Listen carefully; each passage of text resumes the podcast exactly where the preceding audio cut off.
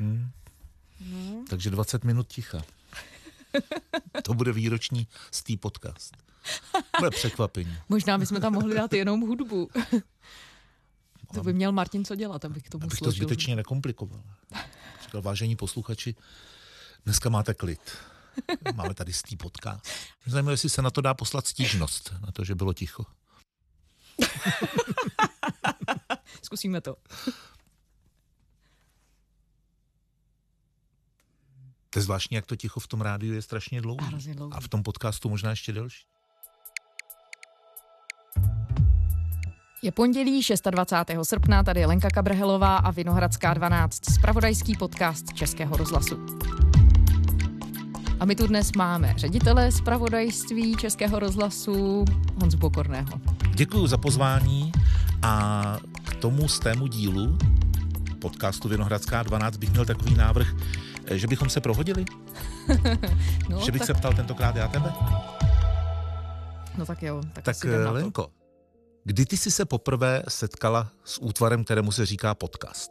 S útvarem jako takovým ve Spojených státech, s tím názvem asi mnohem ještě dřív, protože i Český rozhlas ho používal na svých stránkách a musím říct, že jsem dlouhou dobu vůbec nevěděla, co to znamená, proč se tomu říká podcast, když je to vysílání. To, tě, Vlastně. to tě nemusí ale promiň moc mrzet, protože dodnes, když si děláme nějaký průzkum mezi posluchači, tak oni vůbec nevědí, co je to podcast, teda vůbec ve velké většině, takže je před námi ještě asi intenzivní evangelizace toho podcastového prostředí, aby všichni věděli, že podcast je když. Hmm. Takže to bylo v Americe, protože tam ty podcasty už frčely, když tady teprve ty typu Vinohradská 12 se o nich ani nepřemýšlelo. byli v plenkách, nebo se o nich nepřemýšlelo. No je to tak, když jsem přijela do Spojených států, tak to mohlo být tak rok 2013 a vím, že mi kamarádi a kolegové mi říkali, posloucháš, tady je skvělý podcast, ty jsi z veřejnoprávního rozhlasu, This American Life, tak to je pořad, který musíš poslouchat. Well, it's this American life. I'm Ira Glass. Vlastně to byl pořád stanice NPR, veřejnoprávního rádia, taková hodinová show, kterou vysílala osobnost amerického rozhlasového života, Ira Glass. On říkal, že to je jako žurnalistika, ale takovou narrativní formou a trochu jinak a soustředíme se na to vyprávění. No a oni ho začali vydávat jako podcast, to bylo někdy rok 2006 nebo tak, ale najednou tomu narostla obrovským způsobem poslechovost. Takže když v Americe lidé začali mluvit o podcastu, tak ho měli hodně spojený s pořadem This American Life, který ale vlastně byl ve vysílání normálně NPR. Takže to bylo moje setkání první s podcastem. Ty máš za sebou zkušenost zahraniční zpravodajky Českého rozhlasu v Rusku a pak taky v Americe. To bychom mohli těch podcastů natočit asi 50, kdybychom srovnávali tyhle země. Nepředpokládám, že tehdy v Rusku si se setkala s podcastem. Ne, ne nespomínám si na nic takového. V čem výrazně se liší žurnalistika, i když jako nemůžeme to vzít asi paušálně, protože tam i tam jsou novináři jenom lidi, ale je to jiné prostředí, je to jiné klima, je to samozřejmě jiná kultura. Tak jaká je ta dnešní ruská žurnalistika? Má to těžké. Má to těžší, než to má žurnalistika ve Spojených státech, což se týče třeba financí, co se týče vůbec prostředí a toho, jakým způsobem, dejme tomu, se můžou státní orgány nebo úřady snažit zasahovat do toho, jak novináři fungují. Víme, že ruská média v drtivé většině jsou pod kontrolou státu nebo při nejmenším ta nejvíc sledovaná, třeba televize a ti, kteří jsou nezávislí, to mají hrozně těžké. Novináři jinak, hlavně v regionech, kolegové v regionech si myslím, že to mají opravdu těžké i třeba proti těm moskevským, protože na ně není tolik vidět. A když se snaží jít po nějaké věci, třeba investigativní, a někdy to ani nemusí být nějaká extra tajná historka nebo nějaký příběh, tak na ně ten tlak je obrovský. Často se stává, že jsou zbyti, že jsou dokonce i zabiti. Ne tak často, ale stává se to. Na druhou stranu asi se to povědomí o tom zvyšuje, protože teď byl v Moskvě zajímavý případ Ivana Golunova, novináře, kterého policie zadržela za údajné přechovávání drog a ta veřejná reakce byla tak velká. Зачем вам идти на какие-то конфронтации с нами? Мы такой же народ, как и вы. že ho úřady pustili a přestali ho vinit. Ruský investigativní novinář Ivan Golunov prý ví, kdo si objednal jeho stíhání. S pomocí podvržených důkazů byl obviněn z užívání a distribuce drog. Počátkem týdne ale úřady jeho stíhání zastavili a propustili ho z domácího vězení. V televizi Golunov také řekl jméno policisty, který ho měl při zatýkání fyzicky napadnout. Takže do jisté míry se asi ta situace i tam mění, nebo při nejmenším to povědomí veřejnosti. Popravdě řečeno, i v těch Spojených státech amerických mají novináři problémy a jde jim tam o život a někdy se prostě v těch redakcích střílí, což se ve Spojených státech neděje samozřejmě jenom v novinářských redakcích a mediálních domech. No je to pravda a vlastně je to jeden z největších šoků toho mého působení v těch posledních deseti letech, protože já jsem přejela do Spojených států s tou představou, že Spojené státy pochopitelně jsou stále demokratická země, ale že nějakým způsobem vypadají a vlastně během dvou let to nabralo naprostý obrat. Přišel Donald Trump, změnila se rétorika, čistě ta nálada ve společnosti a to všechno má efekt i na žurnalistiku. Ty jsi zmiňoval útok na novináře, to je také jedna z věcí, které se připisují té změně toho, jakým způsobem ta společnost funguje a komunikuje. Good afternoon, everyone. We're coming on the air with breaking news. A shooting this afternoon in Annapolis, Maryland, with multiple people. Spojené státy zažili jeden z nejkrvavějších útoků na novináře od začátku 90. let. Střelec v americkém Marylandu zautočil na redakci regionálního deníku a zabil pět lidí. Podle marylandské policie jde o třicátníka Jeroda Ramose, který měl s regionálním deníkem Capital Gazette osobní spor. Před šest... Ten útok se odehrál loni v červnu, pravdu pro novináře novinářskou obec to byl šok.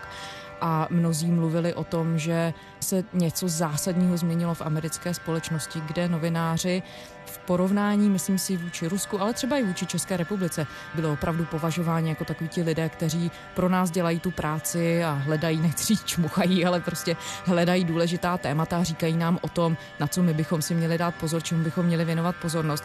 No a najednou se to proměnilo v to, že novináři jsou vnímáni ne všemi pochopitelně, ale jako šiřitelé fake news a propagátoři a nevím čeho a najednou se to hrozně polarizovalo a vyhrotilo. Oni novináři nejenom ve Spojených státech nebo v Rusku, ale vůbec ve světě to nemají moc lehké, protože když si vezmeme, co je to novinařina, že je to vlastně oblast, která je, ať chceme nebo nechceme, a my chceme založená na důvěře. Že je to podobné jako s bankami. Že z hodnit média jde velice snadno. Jak je to s důvěryhodností amerických médií dnes? Nelehce. A mnozí zase by řekli, že to, že Donald Trump permanentně útočí na jenom jednu část médií, že to vlastně přispívá k tomu, že se ta nedůvěra prohlubuje. A few days ago I called the fake news the enemy of the people and they are. They are the enemy of the people. Because they have no sources. They just make them up Nemine jediný den, kdyby americký prezident Donald Trump nepoutal pozornost médií. Pravidelně na ně útočí a nazývá je nepřáteli lidu. Naposledy se do nich pustil před víkendem za to, že používají takzvané nejmenované zdroje. They are the fake, fake, disgusting news ale ono je to asi hlubší než to. Donald Trump je spíš symptom, než že by byl příčina, protože tím, že se ta novinařina začala měnit s nástupem internetu, s tím, že začaly čistě kvůli finančním důvodům krachovat třeba regionální deníky, začala se objevovat různá jiná média, do toho naskočily podcasty v dobrém slova smyslu, ale třeba mohly být i ve špatném slova smyslu. Samozřejmě ten prostor je pro všechny a tím pádem je možné šířit jakékoliv informace a asi opravdu tak to, co všichni známe, no, že těch informací je přehršel, je těžké se v nich zorientovat, končí to tím, že nevěříme vlastně ničemu, tak to rozhodně k té nedůvěře veřejnosti v média určitě přispívá. Nemluví o tom, že jsou tady sociální sítě, kde je de facto každý novinářem nebo může být novinářem svého druhu, ale zpátky do těch Spojených států. Jsou americká média ve válce s Donaldem Trumpem? Hm. Já bych řekla částečně ano a částečně je to takový ten love-hate, láska, nenávist, protože ta média de facto Donalda Trumpa tak trochu vytvořila. On s nimi umí výtečně pracovat. On je prostě schopný komunikátor, ví, co chce říct, ví, jak to chce říct, dokáže je používat, tak vidíme všichni, jak zachází Donald Trump s Twitterem. Americký prezident Donald Trump je milovník sociální sítě Twitter, často na ní komentuje aktuální dění a politiku. Teď skrze příspěvek na Twitteru zrušil plánovanou návštěvu Dánska a to kvůli neschodám ohledně. A i když je sobota, tak americký prezident Donald Trump úřaduje na Twitteru oznámil jméno nového personálního šéfa Bílého domu. Bude to dosad... Dokáže s ním komunikovat vlastně s lidmi mimo ta média a v podstatě si říkat, co chce. On nepotřebuje žádnou kontrolu nějakých novinářů, kteří ověřují informace. V tom smyslu média do jisté míry jsou trochu ve vleku Donalda Trumpa. Na druhou stranu příchod Donalda Trumpa znamenal obrovský rozvoj nebo možná návrat takové té klasické poctivé novinařiny, kde opravdu ta média se zatěla a řekla tak a my tomu dáme, co můžeme a budeme přesvědčovat i ty lidi, že má smysl nám důvěřovat, takže třeba New York Times, Washington Post jim narostlo publikum obrovským způsobem, dostávají mnohem víc předplatných, mohou si toho víc dovolit. Má to ale i stinné stránky, protože třeba regionální deníky ve Spojených státech, které jsou tak potřeba, o kterých se mluvilo před volbami v tom roce 2016, tak těch je míň a míň. Ale obecně novináři určitě budou říkat, že nejsou ve válce s Donaldem Trumpem, ale jinak si myslím, že taková nevyhlášená válka tam je. CNN should be ashamed of itself having you working for them. You are a rude, Válka Donalda Trumpa s novináři dostala novou dimenzi. Prezident Spojených států vyhlásil takzvané Fake News Awards. Jde o anticeny pro média, která Trump za svůj právě končící první rok v úřadu považuje za nejvíce předpojatá vůči jeho osobě. Na tom seznamu není žádné překvapivé jméno z deseti anticen. Rekordní čtyři pozbírala televize CNN a vítězem Donald Trump vyhlásil deník New York Times. Zpátky k těm podcastům. Jak na ně reagovala nebo nereagovala takzvaná ta tradiční média? Public radio, televize, Pomalu. noviny? Pomalu na ně reagovala a americká NPR, to veřejnoprávní rozhlas, čelil kritice dlouhou dobu za to, že byl pomalý a ostatně oni ti první podcasteři byli lidé z veřejnoprávních rádií tam to funguje ten systém financování trochu jinak, takže je složitější asi získávat peníze obecně, ale byli to lidé, kteří nezískali na své projekty peníze nebo souhlas šéfů a tím pádem, že jim to tedy umožnila ta technologická změna, tak se vydali prostě úplně na jiné pole a začali vysílat po internetu a dělat ty svoje show, které najednou vedly k tomu boomu podcastovému a vedly k rozvoji a teď už právě se zase dostáváme k tomu slovu podcast, vlastně nového i formátu, který se zpětně šíří i do těch klasických rádií. I'm David Green with Noel King, and this is Up First from NPR News. From This American Life and WBEZ Chicago, it's Serial, one story told week by week. I'm Sarah Koenig. From the New York Times, I'm Michael Barbaro. This is The Daily. This is Can He Do That, a podcast exploring the powers and limitations of the American presidency. I'm Allison Michaels. A teď k tobě. Ty, když jsi skončila svou misi ve Spojených státech, tak si tam potom rok studovala, ty jsi dostala stipendium na Harvardu, pak si se vrátila a teď si ve Vinohradské 12, tedy v podcastu Vinohradská 12, to je taky jako motivem byla ta, ty nenaplněné sny, projekty a plány? Proč jsi se dala na podcasty v Českém rozhlase? Proč by mělo být médium, které je založeno na audiu, ještě nějaké audio mimo to tradiční vysílání? Tím to určitě bylo dané těmi spojenými státy, protože bylo vidět, a samozřejmě Česko je jiný trh a tak dále, ale bylo vidět, že se něco mění a že i veřejnoprávní rády a vůbec rozhlas obecně musí reagovat na to, že čím dál tím víc lidí si chce poslouchat, kdy chce, co chce, na vyžádání. Prostě najdou si to na internetu a proč jim tedy nenabídnout tu službu.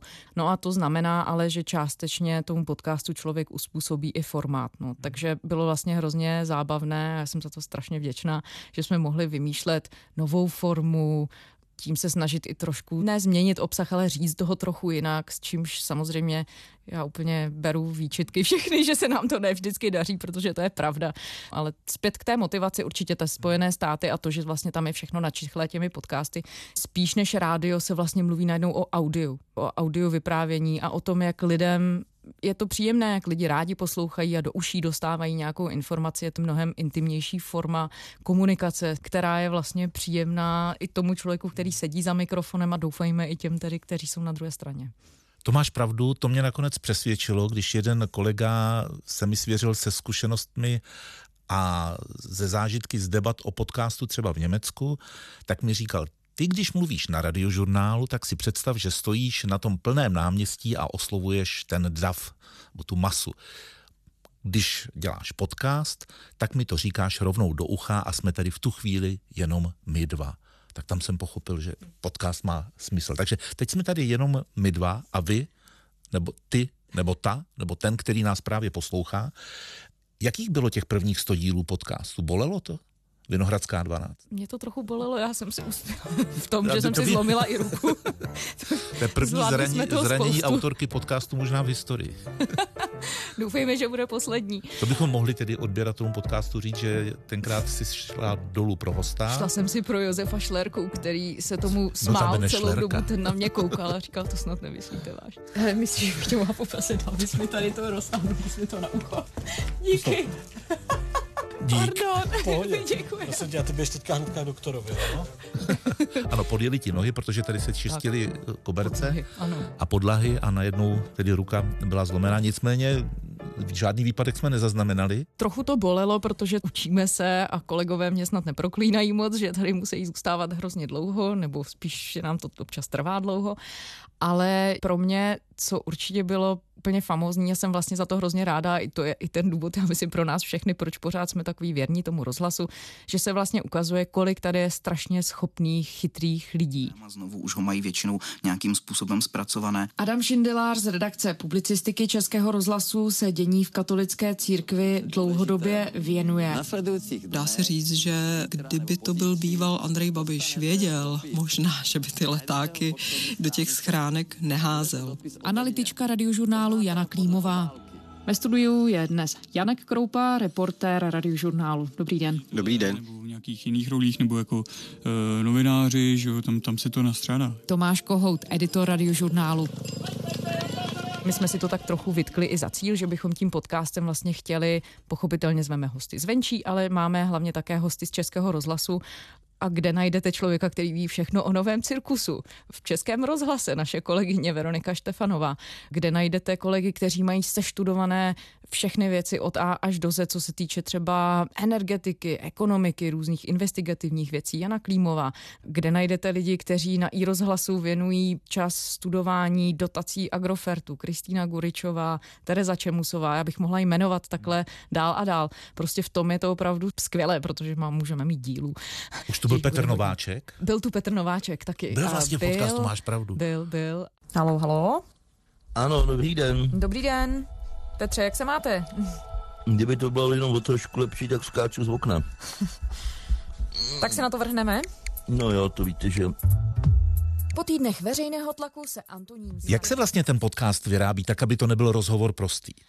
No, my se snažíme pracovat i se zvuky z archívy a to je bod číslo dva, protože co je další ohromné obohacení, i myslím si nás osobně, jsou kolegové naprosto skvělí z rešeršního oddělení, kteří mají úplně zmáknutý celý archív rozhlasový a dokážou hrozně invenčně pracovat s těmi zvuky a hledat velmi unikátní zvuky, prokládat to různě do historie, kde nás by to třeba nenapadlo. Jeden díl si vzpomenu a na to jsme dostali i reakci posluchačů, když jsme mluvili o Evropské unii, bylo to před volbami a my jsme tam do úvodu dávali takový zvuk ze 70. let. Pokus o další rozštěpení Evropy je název poznámky k volbám do takzvaného Evropského parlamentu. Šedivá skutečnost však vypadá podstatně jinak.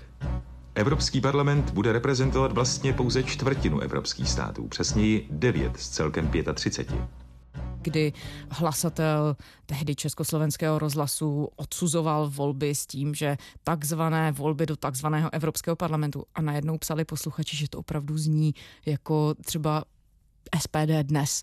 A bylo to úplně šokující. Čistě porovnat jenom tu formu toho, jak se o některých věcech mluví, jakým tónem, jaké výrazy se používají, jako byly by to věci i pro lingvisty. Takže to je další skvělá věc, že tady máme kolegy z rešeršního oddělení. No a pak je samozřejmě velkým plusem a obrovským darem hudba.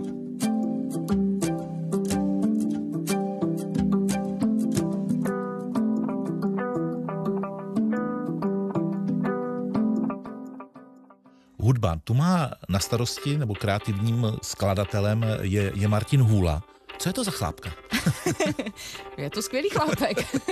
Martin Hula je hudební skladatel, muzikant, který toho za sebou má hrozně moc a vlastně je to dar s ním moc pracovat. Můj otec byl stín a nemazlil se s tím, když někdy respekt neměl, tak si ho vynutil, možná, že věřil v lepší svět, který se nepoved. Mnozí ho můžou znát jako rapera Bonuse, ale on má také za sebou práci právě v rozhlase, na různých inscenacích, pracuje na divadelních inscenacích i pro Národní divadlo. Teď zrovna je na Fringe Festivalu v Edinburgu. Je to prostě člověk s velmi kreativní, s velkým rozhledem. No a on je vlastně autorem všech těch hudebních podkresů. Abychom nezapomněli, tak ještě dva kolegové, David Kaiser a Jirka Špičák, tak ti vlastně také pracují s tím hudebním designem. Také velmi kreativně nasazují vlastně podle sebe a mají tam jako inveční možnosti. Ale zpět k Martinu Hůlovi. Jedna věc, která je opravdu obohacující, je, že se vlastně bavíme o tom, jak s tou hudbou pracovat. A to je pro nás novinka taky, protože kde ve spravodajství používáme v rámci toho vyprávění. To se taky moc neděje.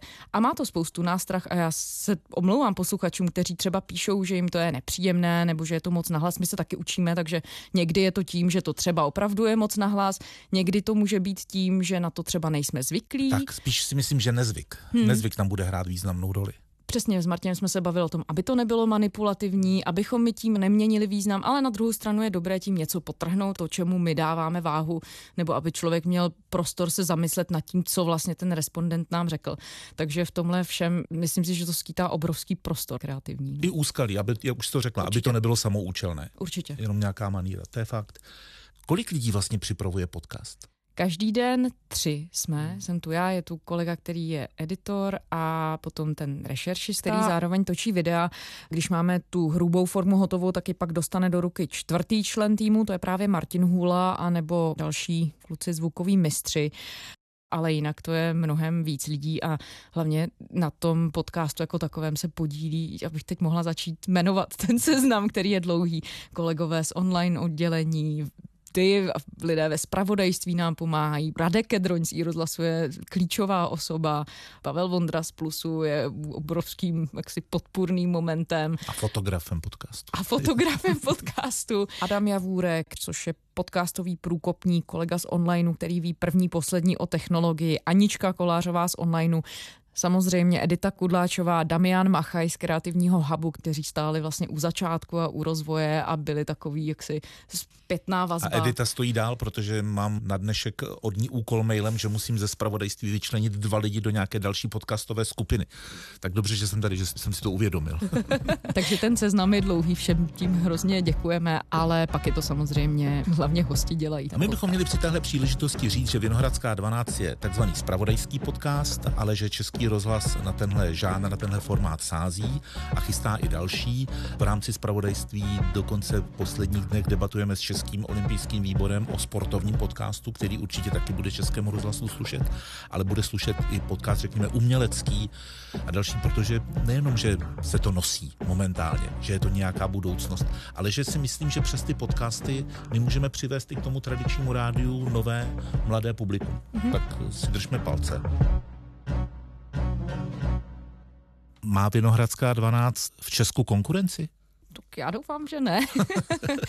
Určitě má a bude mít a je to dobře. Teď Deník N bude zahajovat nový svůj podcast s naším bývalým kolegou Filipem Titlbachem a je to dobře, protože prostě posluchači mají mít na výběr a je to dobře i pro nás, protože taková zdravá, nechci říct soutěživost, ale prostě inspirace určitě funguje. Ale jinak hezké na tom je, že i ve světě vlastně funguje taková nějaká, bych řekla, podcasterská koalice, že spolu mm. ti lidi sice určitě soutěží ve chvíli, kdy je to nějaký trh a monetizuje se to a člověk schání reklamy, tak to určitě ano, ale na druhou stranu je to trošku taková komunita pro sebe, takže já myslím, že můžeme fungovat všichni a čím víc, tím líp. Takže se dá říct, že Česko je připravené na podcasty? To je velká otázka. Tak ty si v úvodu zmiňoval, že spousta lidí vlastně říká, že ještě neví, co to podcast je. Takže v tom si myslím, že asi máme ještě co dohánět, nebo že tam je obrovský prostor k tomu lidem vysvětlovat. Určitě i v tom, že jsou v Česku drahá data, takže ne každý si může dovolit poslouchat někde na cestě, ne každý je na to zvyklý, takže se to dá brát z obou stran. Na jednu stranu to je hrozně málo a na druhou stranu je tady obrovský prostor pro růst a proto oslovit vlastně lidi, kterým může to audio do uší být dobrým společníkem. Vinohradská 12 vychází každý všední den. Máme za sebou tedy dnes už stý díl. Kolik jich může být? Nekonečno.